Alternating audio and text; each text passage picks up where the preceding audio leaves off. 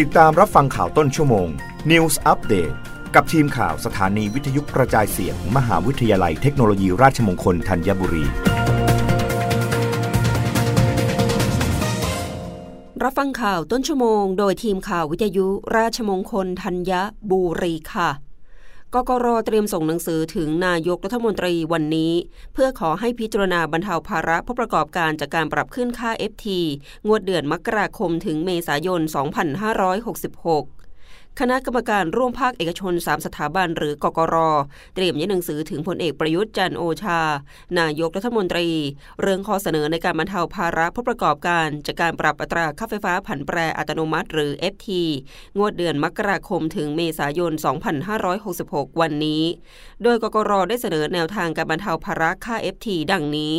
1. ตรึงค่าไฟฟ้าประเภทบ้านที่อยู่อาศัย โดยไม่ต้องผลักภาระต้นทุนเพิ่ม มาให้เป็นภาระของผู้ใช้ไฟฟ้าส่วนที่เหลือ แต่ภาครัฐควรหางบประมาณจากส่วนอื่นมาช่วยเหลือกลุ่มบ้านที่อยู่อาศัยแทน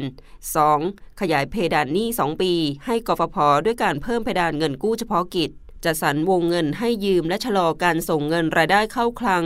เนื่องจากภาระต้นทุนค่าเชื้อเพลิง และค่าซื้อไฟฟ้าที่กฟผซึ่งเป็นรัฐวิสาหกิจ รับภาระแทนประชาชนไปก่อนนั้น เป็นการสมควรและอยู่ในวิสัยที่ภาครัฐ จะบริหารจัดการให้กฟผสามารถเพิ่มการรับภาระได้มากขึ้น และยาวนานขึ้นได้มากกว่า 2 ปี 3. ปรับโครงสร้างค่าไฟฟ้า โดยขอให้มีการปรับค่า FT แบบขั้นบันได เพื่อลดผลกระทบต่อผู้ประกอบการ และนำค่าไฟฟ้าส่วนเพิ่มครั้งนี้มาหักค่าใช้จ่ายหรือลดหย่อนภาษีได้ 2-3 เท่า เพื่อแบ่งเบาภาระให้ผู้ประกอบการ และส่งเสริมให้ผู้ประกอบการมีการปรับตัว หรือบริหารจัดการพลังงาน เช่น การปรับกระบวนการผลิตให้มาใช้ไฟฟ้าในช่วงออฟพีคมากขึ้น 4. ส่งเสริมการติดตั้งโซลาเซลล์เพื่อใช้เองมากขึ้น โดยเน้นการใช้พลังงานจากแสงอาทิตย์เป็นการชั่วคราว ในช่วงวิกฤตพลังงาน และสามารถขายไฟฟ้าที่ผลิตได้ส่วนเกินกลับให้กับไฟฟ้าด้วยการปลดล็อกเรื่องใบอนุญาตรองอ 4 ขยายกำลังไฟฟ้าเกิน 1 เมกะวัตต์ แต่ไม่เกินกำลังไฟฟ้าปกติเดิมที่เคยใช้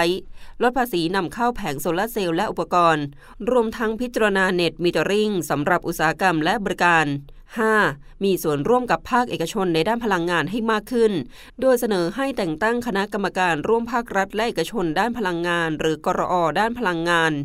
รับฟังข่าวครั้งต่อไปได้ในต้นชั่วโมงหน้า กับทีมข่าววิทยุราชมงคลธัญบุรีค่ะ รับฟังข่าวต้นชั่วโมง News Update ครั้งต่อไป กับทีมข่าวสถานีวิทยุกระจายเสียง มหาวิทยาลัยเทคโนโลยีราชมงคลธัญบุรี